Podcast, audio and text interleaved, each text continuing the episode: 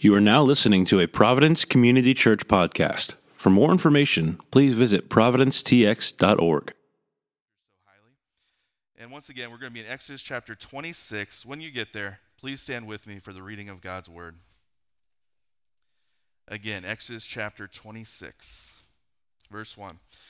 Moreover, you shall make the tabernacle with 10 curtains of fine twined linen and blue and purple and scarlet yarns. You shall make them with cherubim skillfully worked into them. The length of each curtain shall be 28 cubits, and the breadth of each curtain 4 cubits. All the curtains shall be the same size. 5 curtains shall be coupled to one another, and the other 5 curtains shall be coupled to one another. And you shall make loops of blue on the edge of the outermost curtain in the first set. Likewise, you shall make loops on the edge of the outermost curtain in the second set. 50 loops you shall make on the one curtain, and 50 loops you shall make on the edge of the curtain that is in the second set. The loops shall be the opposite of one another, and you shall make 50 clasps of gold and couple the curtains one to the other with the clasps, so that the tabernacle may be a single whole. You shall also make the curtains of goat's hair for a tent over the tabernacle. 11 curtains shall you make. The length of each curtain shall be 30 cubits, and the breadth of each curtain 4 cubits. The 11 curtains shall be the same size. You shall couple 5 curtains by themselves and 6 curtains by themselves, and the 6th curtain you shall double over at the front of the tent. You shall make 50 loops on the edge of the curtain that is outermost in one set, and 50 loops on the edge of the curtain that is outermost in the second set. You shall make 50 clasps of bronze, and put the clasps into the loops, and couple the tent together that it may be a single whole. And the part that remains of the curtain of the tent, the half curtain that remains, shall hang over the back of the tabernacle, and the extra that remains in the length of the curtains, the cubit on the one side and the cubit on the other side, shall hang over the sides of the tabernacle, on this side and that side, to cover it. And you shall make for the tent a covering of tanned ram skins and a covering of goat skins on top. You shall make upright frames for the tabernacle of acacia wood. 10 cubits shall be the length of a frame, and 1.5 cubits the breadth of each frame. There shall be 2 tenons in each frame for fitting together. So shall you do for all the frames of the tabernacle.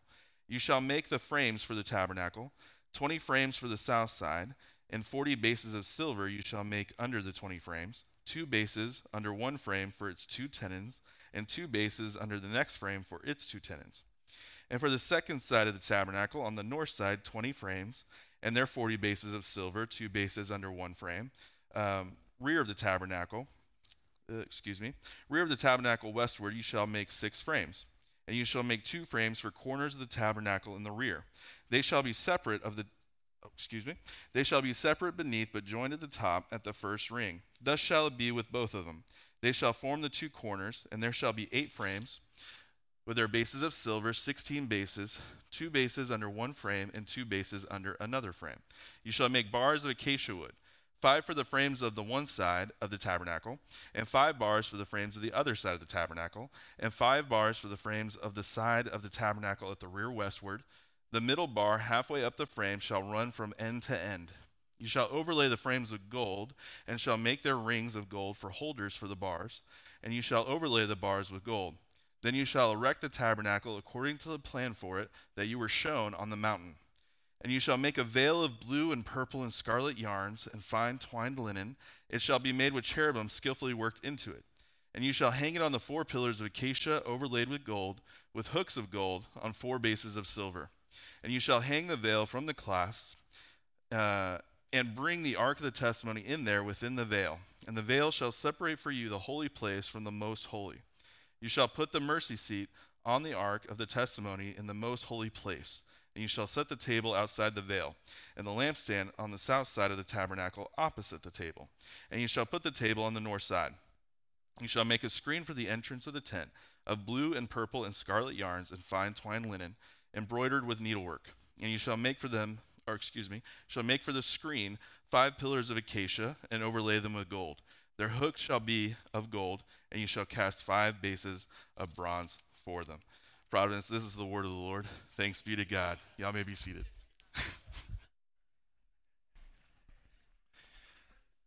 Good morning. You guys give a hand clap for Scott. What a great job he did. It's 36 verses of blueprints. Whenever he asked me what scripture it is, I said, Exodus 26. He's like, well, what verses? All of them. Good morning. My name's Kort. I'm one of the pastors here at the church. If it is your first time, thanks for making us a part of your week. We're glad that you're here. We're going to be jumping into Exodus, and we've been in this series all year long. We're in the back third of it, talking about the building of the tabernacle, and then finally at the end of Exodus, where the tabernacle is finally built and the Spirit of God comes down and dwells with the people of Israel in the tent of witness. But before we jump into the text, I wanted to pray for us. So if you will, bow your heads. I'll pray that the Lord would speak to us through his word. Father, thank you. Thank you that we have the great gift and privilege to come before you, both humbly and confidently, knowing that you hear our prayers now. And maybe most importantly, God, that we can trust your presence is here with us.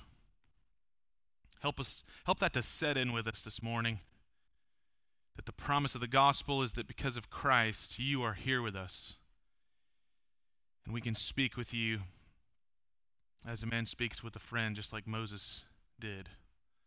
And we come not in our own name, but we come in the name of the only Son of God who's covered us, cleansed us, and made atonement for us. And we do ask that you would meet the needs of each and every one of us individually in this room, the ones that we know about and the ones we don't. That, God, you would meet us here collectively as your body, and we would be renewed and encouraged and refreshed and strengthened and emboldened to carry with us the gospel message that has so changed us and transformed us. We pray, my God, that now you would begin to turn our eyes from those things that are transient and temporal, those things that are eternal.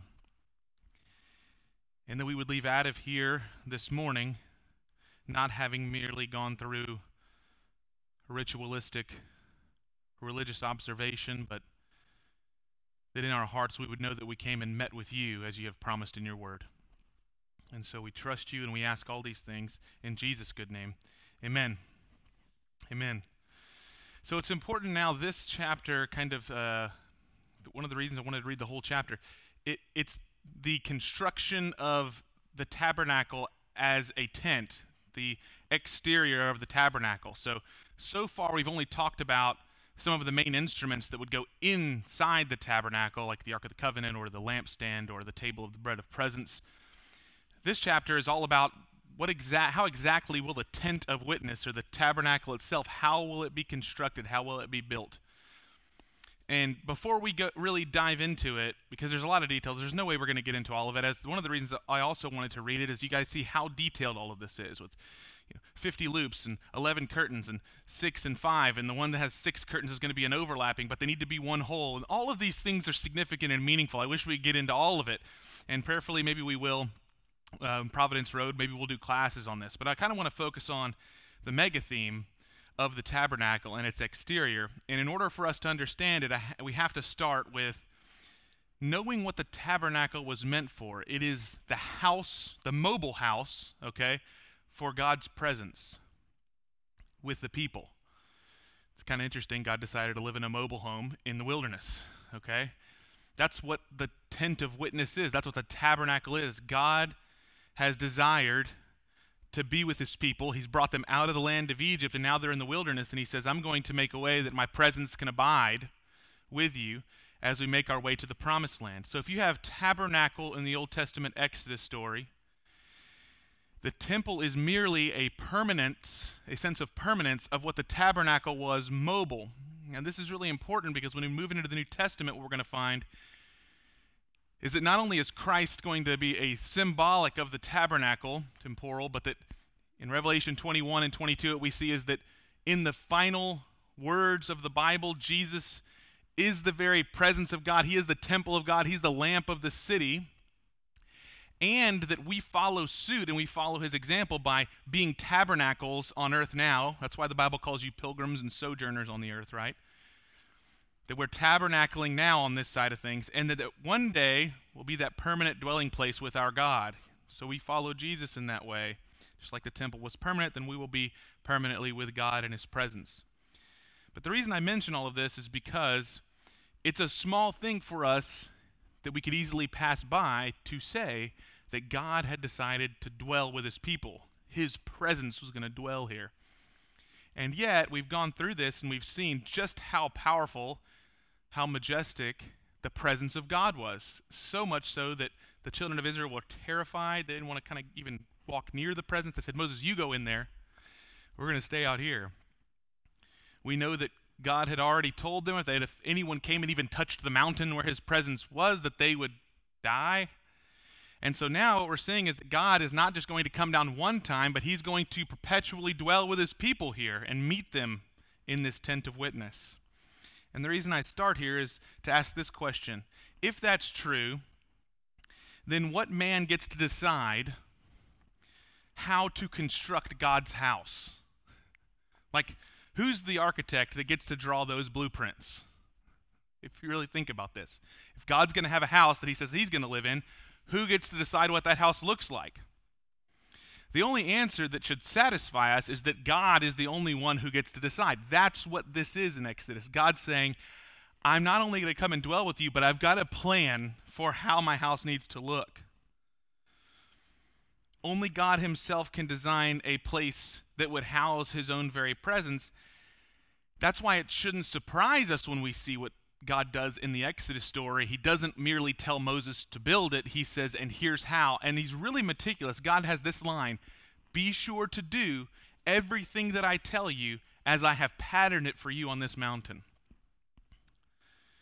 But it obviously goes further than this. God followed this exact pattern in Genesis when he designed, crafted, and created mankind by his own very hand. If you remember in the Genesis story, of how God created the heavens and the earth. On the sixth day, he creates man and then breathes life into his very nostrils. God was the one who created and crafted and designed mankind, male and female, and then he breathed life into him, saying, my very presence will dwell in you.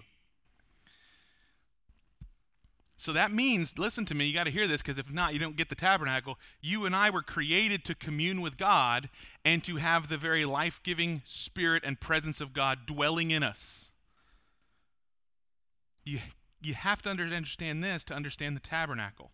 Now, here's what happens in Genesis chapter 3. We all know the story. After the fall, the Garden of Eden is shut. They are exiled out of the garden. Do you remember what it says in Genesis chapter 3, verse 24, it says that then God puts out a guardian cherub, a cherubim. This is key because we're going to talk about what happens in the tabernacle, right? The cherubim is one of the guardian angels, and he gives him a great sword, and he stands at the tree of life and does not permit any man to come into the garden anymore and be in his presence and dwell with his presence, or to take of the tree of life and eat it. So the question is twofold. Well, number one, why would God do that? And the answer to that is really simple, because sin cannot commune with God because they are the antithesis of one another. We've seen that throughout the book of Exodus, holiness and sinfulness. So there has to be atonement be made in order for them to come to be one. And then secondarily, how is God going to commune with man again? Well, that's what the tabernacle is all about. This is God's plan. And what's really interesting is that the Israelites see this and they're obviously in awe of it. It's wonderful. But what they don't get is this is just the first step of many steps in God's plan that culminates in the person of Christ. The tabernacle is not the end game. The temple is not the end game. The kings and the priests aren't the end game. Christ is all of those. He's the end game. But the Jews miss this when Jesus comes. Jesus keeps showing them how he is not only the great king that comes from the line of Judah, but he's the great priest after the order of Melchizedek, and he's the great tabernacle who dwells amongst us, and he's going to be the temple that is the place that we reside, and he's the sacrifice that went into the Holy of Holies and shed his blood, and he just keeps going, and they don't see this. But for us, we need to see that what's happening in the tabernacle is God's first step toward his presence dwelling again with mankind. So with that in mind, let's go into the design of the tent. If you're going through it, you can kind of look at this. I'm not going to reread through it because I think we can all agree that was pretty hefty, okay? So I'm going to give you the Spark Notes version, okay? That's what we're going to do here. Give you guys the little cheat sheet. What exactly did God say the exterior of the tabernacle should look like? Well, there's lots to it, but here's the majors. Number one, he says you should weave together 4 different kinds of curtains to cover the structure. This would be the overarching cover of the structure of the tent. 4 different covers that get laid upon it, okay?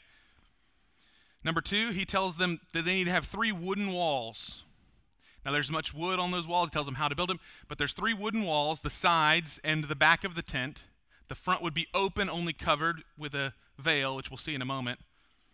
And those wooden walls would be sat in silver socket bases.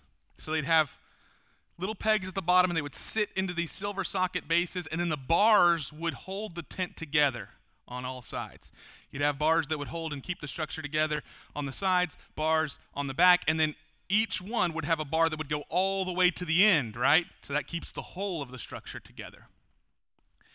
And then finally, the Bible records two different veils. One is the veil, the most beautiful veil, over the Holy of Holies. And he says this is what will separate the Holy of Holies, or the most holy place, from the holy place. So this is where the Ark of the Covenant resides, in the mercy seat, where God says, I'll meet with you there. Then a veil, and then where the priest would go in with the table at the bread of presence, the lampstand, and then the next veil, the second veil that was supposed to be the entrance to the tent. You can look this up online. You can see a lot of different pictures of it. I'll be honest, I've been neck deep in that. Some of them are very helpful. Some of them are really confusing, and they don't help at all. And I don't know which one's right. Sometimes I have to go back and read, and then it only gets me further on. But here's where I want to start.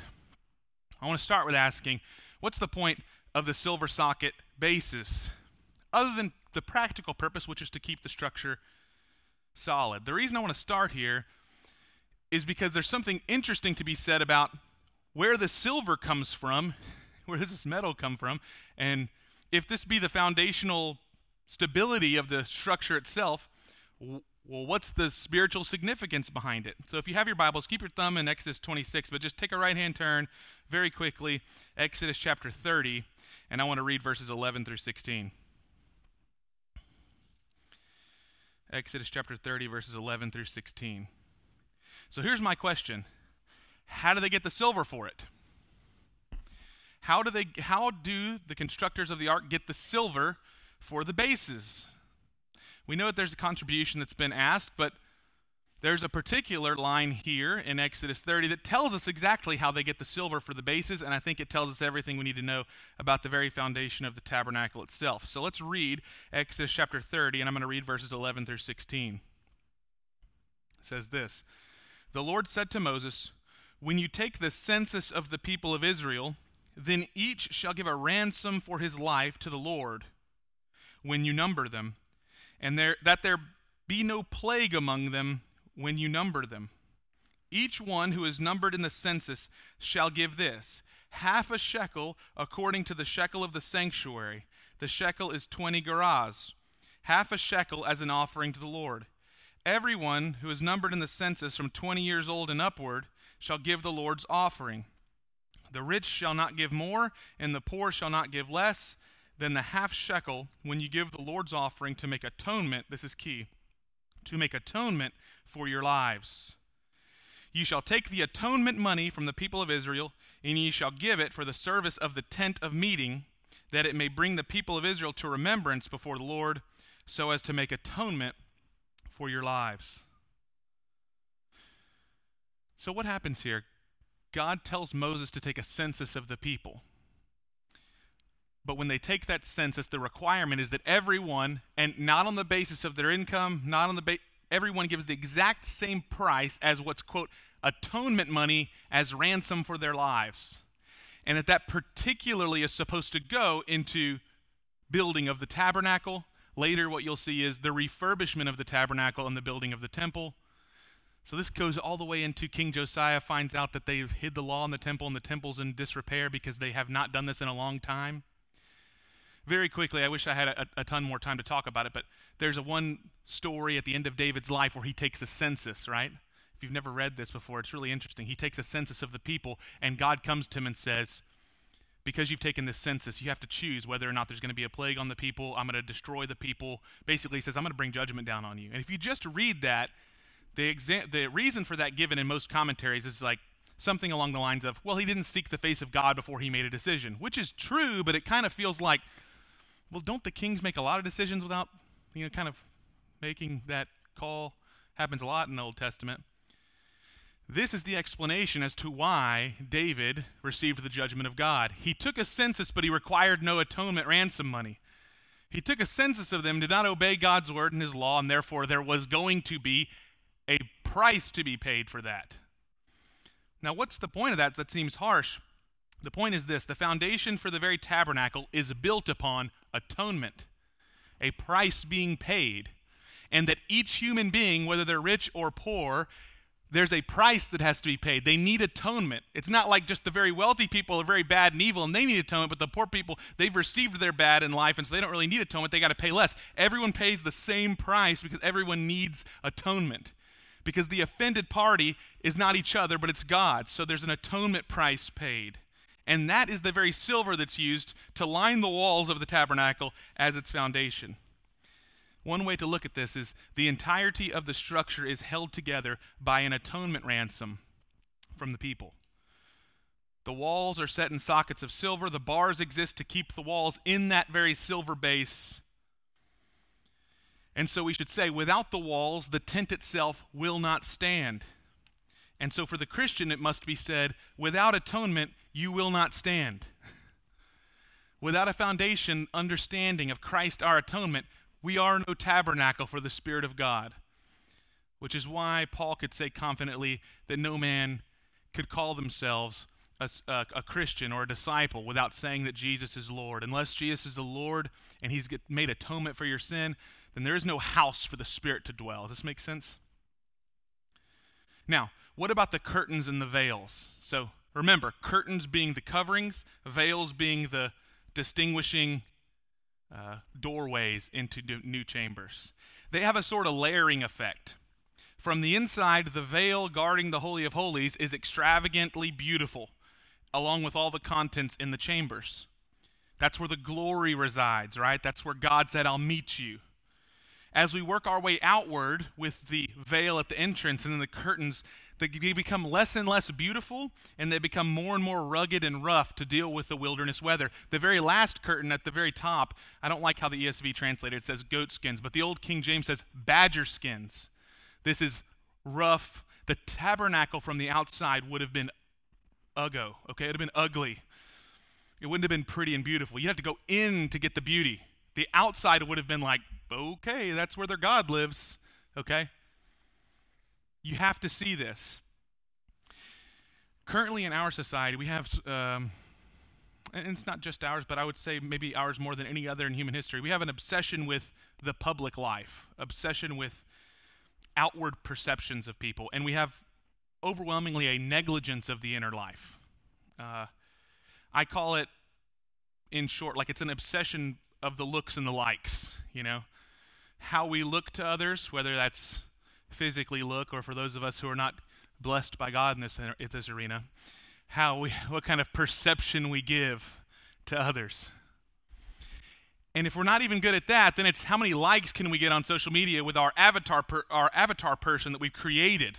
You know, there's a new Netflix special on a football player named Manti Te'o. I remember this very well. He was a linebacker for Notre Dame, and he got what's called catfished. I don't know if familiar with this term. But basically, he thought he had a girlfriend who he was engaged to and he was going to be married to. It turns out that this person was a boy. It didn't really even exist, and he thought he was marrying a girl who was actually a guy and lived in Hawaii, and they had all sorts of ESPN specials on the guy. But how this person was presenting themselves to him was not the actual person.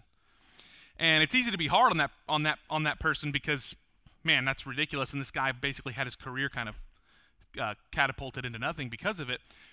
But what that person was doing is what many people do every single day in gradations and variations. Whether we pretend to have a whole different name or a whole different identity, gender, whatever it may be, we're all pretending at some level. And the reason for that is because we have an obsession with the outer life, the perceptions of the way others see us. Meanwhile, here's what's crazy. Meanwhile, many are sounding the alarm in our country about the mental health crisis. I don't know if you've seen this. A lot of talk has been put on blaming the pandemic for the rise in mental health diagnoses and mental illness. But I would say a cursory look at the numbers would prove that this has been an issue long before COVID ever came along. These are some statistics that I found from the Mental Health Foundation. And for the most part, they are in the year 2018 and 19. That would be prior to COVID. And I want to read these to you because they're kind of jarring. 1 in 25 adults in the United States live with serious mental illness. One in 25. Now that may sound like that's not that many. It's so many people. Just over 10 million Americans live with more than one addiction or more than one mental health illness diagnosed. 10 million, that's a lot. This is the one that really shocked me, though. About 4% of U.S. adults, by the way, it was somewhere between 3 and 6. I just put 4% to be conservative. About 4% of U.S. adults over the age of 18 have had serious thoughts about suicide in the year 2018. That's incredibly tragic to read that. Now, the question is, why are we going to this kind of dark place, and is there a way out of it? Now, I'm going to make a difficult and jarring statement, and, far be it for me to ever do that, but I think the numbers are probably far worse than this. I say this because I'm convinced that many who struggle in this area are actually a part of a vanishing minority of people. Most people have mastered the art of ignoring what's happening internally altogether and never even broaching that subject. See, the people that we see here are the people who are willing to kind of peek in. I think there's many who have just shut that door altogether and been really good at just medicating the external.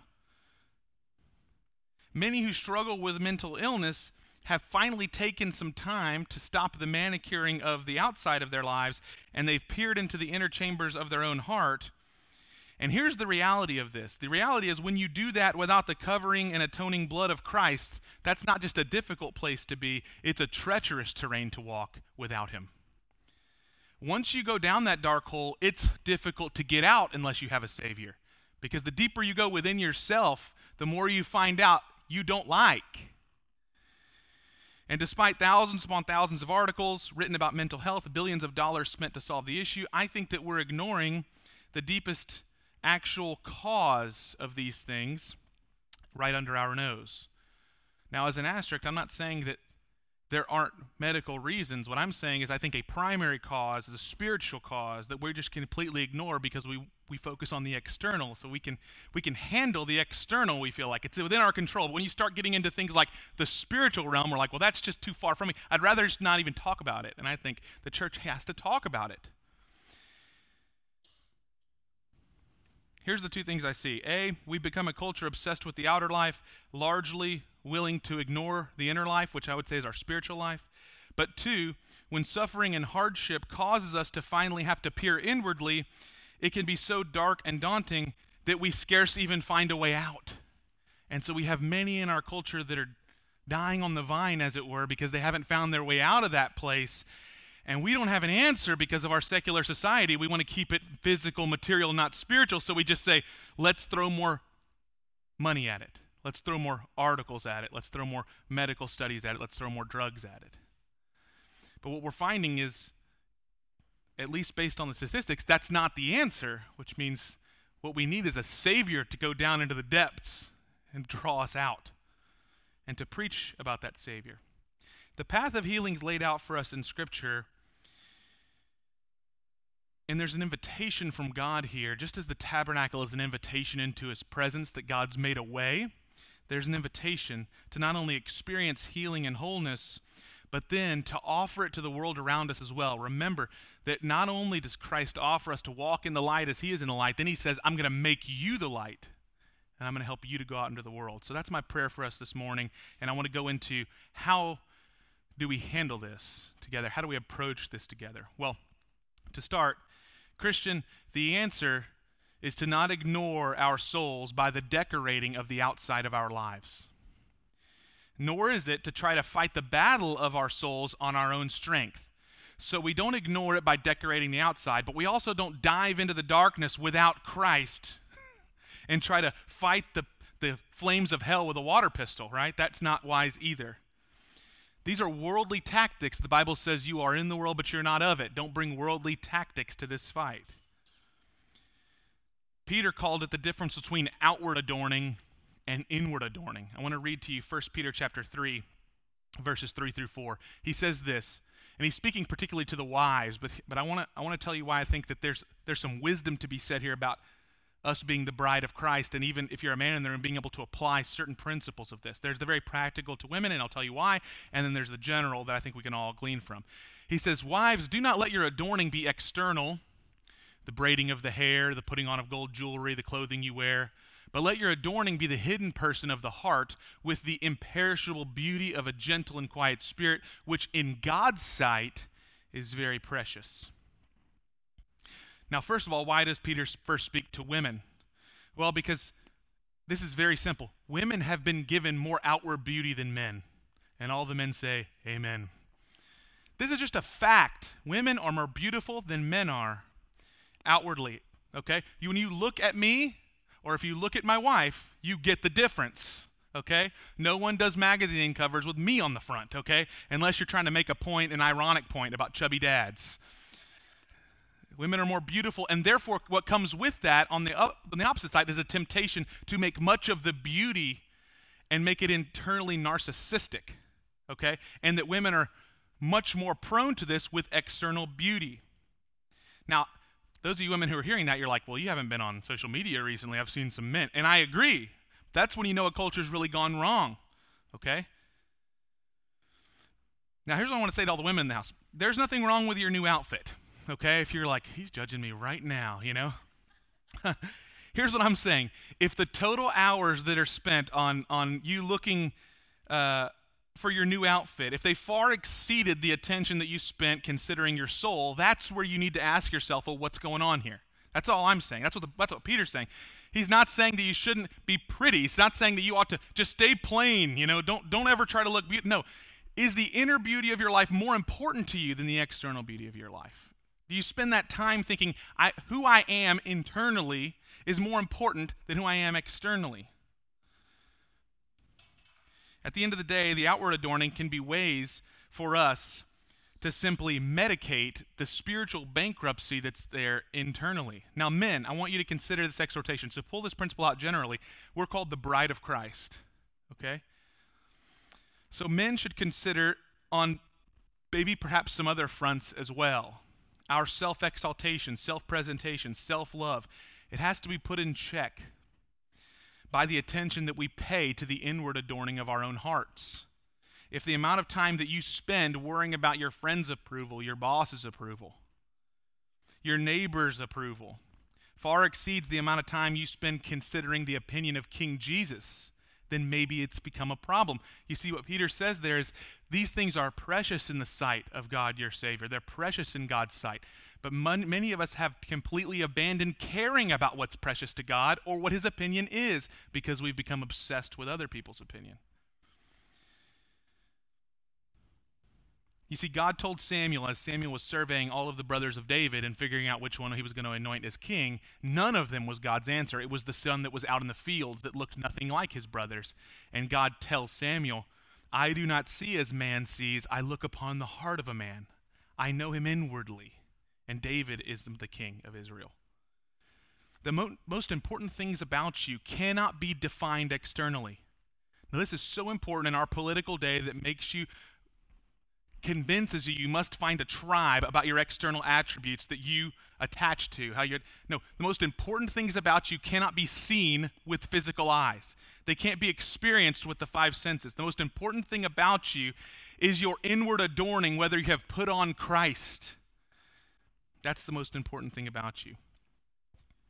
The tabernacle is a witness to us that the house that God designed for himself, paid for with his own blood, and desires to fill with his very presence, is not a house of outward decadence. Think about this. Every pagan temple would have been very, very gorgeous, right? And don't get me wrong, you get to the temple later on, the place of permanence, it's pretty beautiful. But the tabernacle is the one-to-one correlation of how you and I live as Christians today, exiles on the earth, headed to the temple. So what is the tabernacle? Ugly on the outside, everything internally adorned. The place that God wanted to put his presence was not about outward decadence, but inward holiness, inward beauty. And that's what the call should be for us. Don't manicure the outward life. It's not as important as you paying attention to your own soul. Or as Jesus would say it, what does it profit a man if he gains the whole world but he loses his soul? So if you have all the externals, but you lose your soul. Jesus rebuked the Pharisees. He called them whitewashed tombs. Think about that. whitewashed tombs. He said, on the outside, there's flowers, the tomb's decorated with ornaments, but on the inside, you're just dead man's bones. That's what he called the Pharisees. That's an intense claim, isn't it?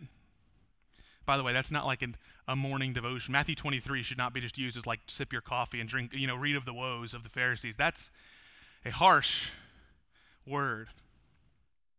So how do we attend to the state of our soul? Here's what I want to say. We do not attend to our inner life by trying to run into the darkness on our own power.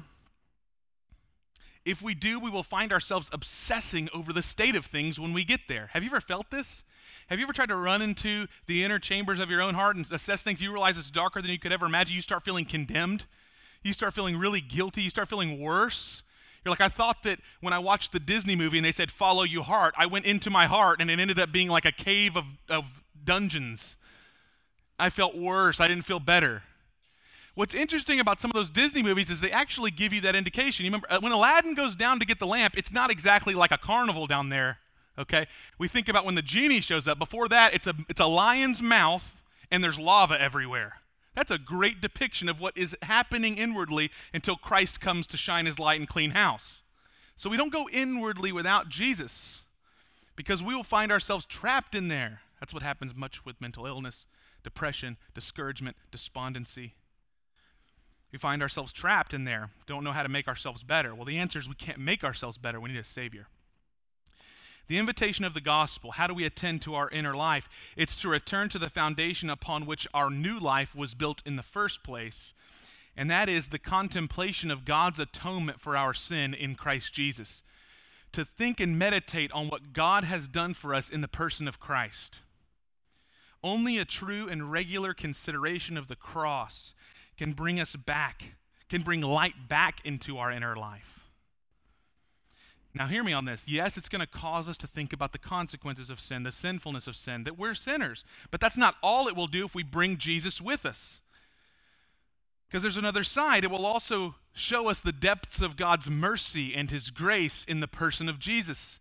And that he loves us enough to go to the cross for us and bear that weight for us. It'll bring us to the cross, not just to see our sin, but to see our Savior and the life and joy and peace that he offers us in himself.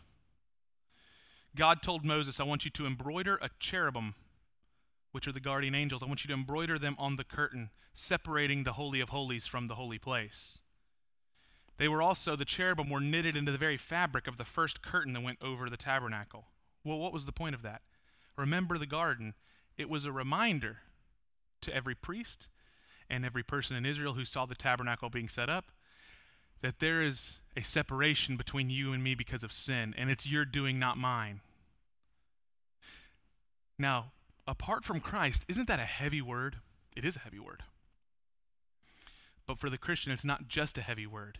It also should bring immense worship because we know that now the cherubim no longer stands, this veil no longer stands between us and the presence of God. I want to read to you Matthew 27.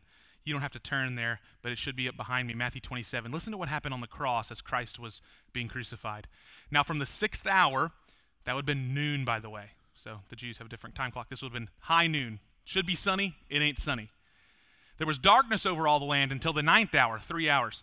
And about the 9th hour, Jesus cried out with a loud voice, Eli, Eli, lama sabachthani, that is, my God, why have you forsaken me? So he's feeling the forsakenness of God. And some of the bystanders hearing it said, this man's calling to Elijah. And one of them at once ran, and he took a sponge and he filled it with sour wine and he put it on a reed and he gave it to him to drink. But the others said, wait, let us see whether Elijah is going to come to save him. And Jesus cried out again with a loud voice and he yielded up his spirit. So now Christ has died.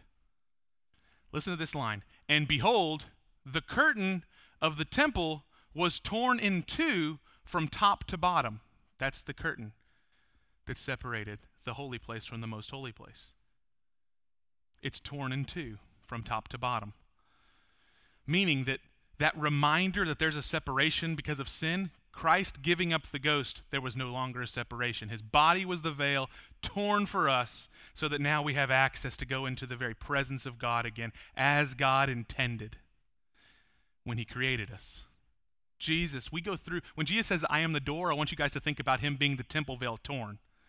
He's the way that we go into God's presence. We go through the torn veil. We go through the body of Christ. For the Christian, considering this fact should make us all the more full of awe and praise for Jesus. He opened up the Holy of Holies to us, that we might not just come meagerly. The Bible tells us in Hebrews we come confidently, we come boldly, because we come in the name of the Son of God. Here's what I want to say. What a difference it would make if every Christian took this to heart and rejected the world's insistence that the most important things about us are our external attributes. How much would the world change if just Christians decided we were going to reject that idea and remember that the most important things about us have to do with the state of our soul before our God, which is secure in the person of Christ, so we can be confident and courageous despite all of our flaws and failures. You see, when we go with Jesus into our inner life and you see all of the darkness, you also have with you the new contractor who's making renovations. And he's not scared of the hell that's down there. He says, listen, I know it looks kind of bad in here, but don't worry, I got work to do in here. And he's changing everything. So it's not depression, but it's courage. It's not despondency, it's confidence that we begin to have when we meditate on the cross of Christ. No matter how dark it may seem, we must be reminded that the invitation into the Holy of Holies is not on the basis of our works, it's on the basis of Christ's. It's not on the basis of what you've done as a priest on the way to cleanse yourself. It's on the basis of what Christ has done, our great high priest, to cleanse us by his righteousness. And so you have a standing invitation into the very presence of God, despite the fact that you don't deserve that. You haven't deserved it on your best day. You're not going to deserve it on your worst day. But you know, you haven't even incrementally moved on the linear scale of not deserving. You're just fully in the pool of not deserving. And Christ is fully in the pool of deserving and worthy. And he's the one who invites you. So this morning, you're welcomed by God into his very presence. I wish we could spend a lot more time about speaking about Jesus' example that he gives to us. Jesus' life was full of one not outwardly adorned, but inwardly adorned. The book of Isaiah says that Jesus was not beautiful to look upon, that he wasn't a handsome man. Jesus didn't spend his time trying to hang out with the Pharisees. He even mocked them because they prayed with their long, beautiful robes, and they looked great. Jesus went to the wilderness. His best friend was his cousin, who probably looked a lot like Hagrid off of Harry Potter, or skinny version, because he never ate. Just Hagrid beard, ate bugs, lived in the wilderness. You know, that's his buddies. Jesus said, I have no home or place to lay my head. We would do well to learn from Jesus about the internal adorning of our souls.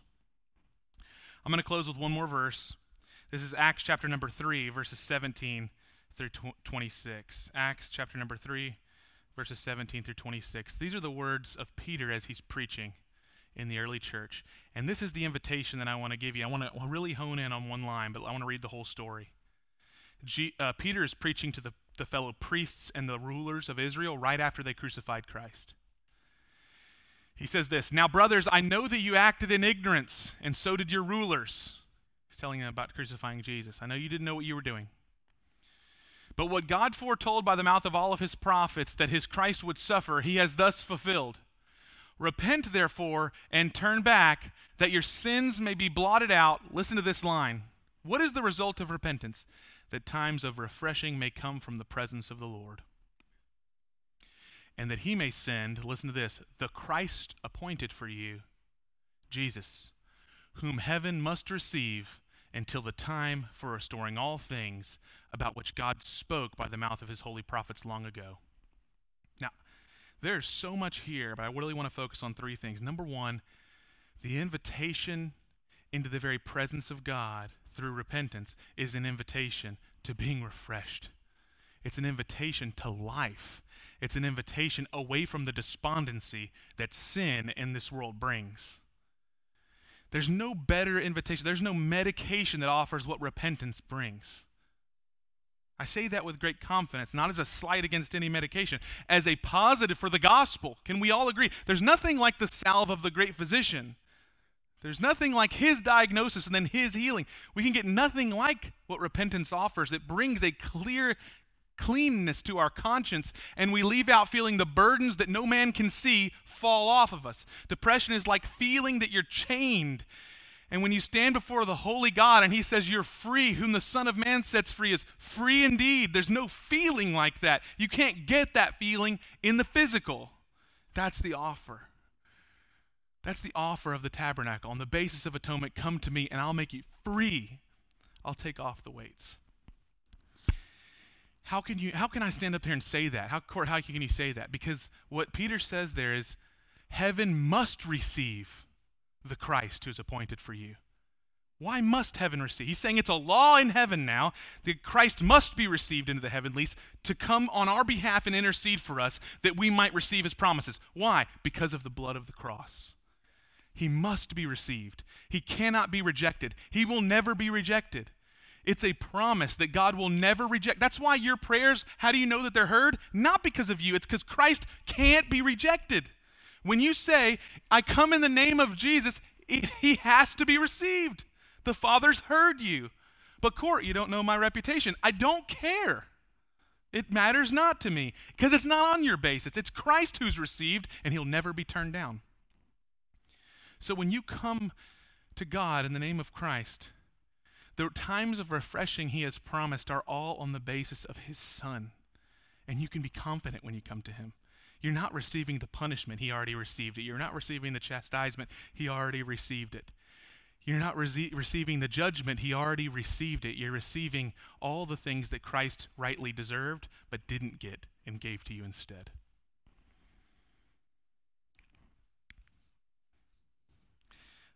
Let today be the day we turn attention to our souls, that we enter through the veil that was torn for us with confidence. Because of him, we will not be destroyed. We're going to be welcomed. The door's open for us. The presence of God, I want you to hear me, is here with us today because of Christ. Isn't that amazing when we gather? It's not just we're going to be like, hey, band, come up and let's sing because that's what we do. No, the very presence of God is here with us today. So let us receive the times of refreshing promised by the Apostle Peter. And the last thing I'll say is this. As we take of communion, I want you to think about the broken body of Christ. It's that torn veil. Union with him is we're eating of the communion. We're reminded that we got union with him. Where he is, that's where we are. You may feel like you're in the dungeons, but spiritually, you know what's true of you? Where Christ is seated, that's where you are. Isn't that amazing? When we take of the juice and think about the blood of Christ, that's the atonement. Your whole life's built upon the atonement. How can you be sure that you're not going to crumble? Not because of your strength, because it's built on the atonement of Christ. It's a very strong structure you're in. You're in the ark, baby, and you didn't build it. Christ did. He's a good carpenter, and he built it to last. So this morning, I want to invite you into that. I want to invite you into that prayer, but most importantly, I want to invite you into that experience with God, which can only happen through the blood of Jesus. Let me pray for us. Lord, I pray for my friends under the sound of my voice, and I say, if any in this room has had an inward turmoil about them, that they have felt chained, they don't know how to get out, they feel depressed, despondent, God, do not let the enemy have his way this morning, but instead, Holy Spirit, would you invade their very heart of hearts? Go with them to that place that they feel that they are and bring liberty to their captive mind. Bring wholeness this morning, my God, and healing. I pray that there be real joy because we know that it's not something that we need to do to fix it, but something you have done. And so I pray for the peace that only you can bring, Holy Spirit. I pray for the joy only you can bring, Lord Jesus. And give us the faith that we don't even have when we feel that weak. I pray against the enemy who is a liar and a thief, that he would be silenced by your word, and instead there would be great joy. That'd be the result this morning. We submit to you, Lord. Let our songs of our mouth align with the truth of our hearts, we ask in Jesus' good name. Amen.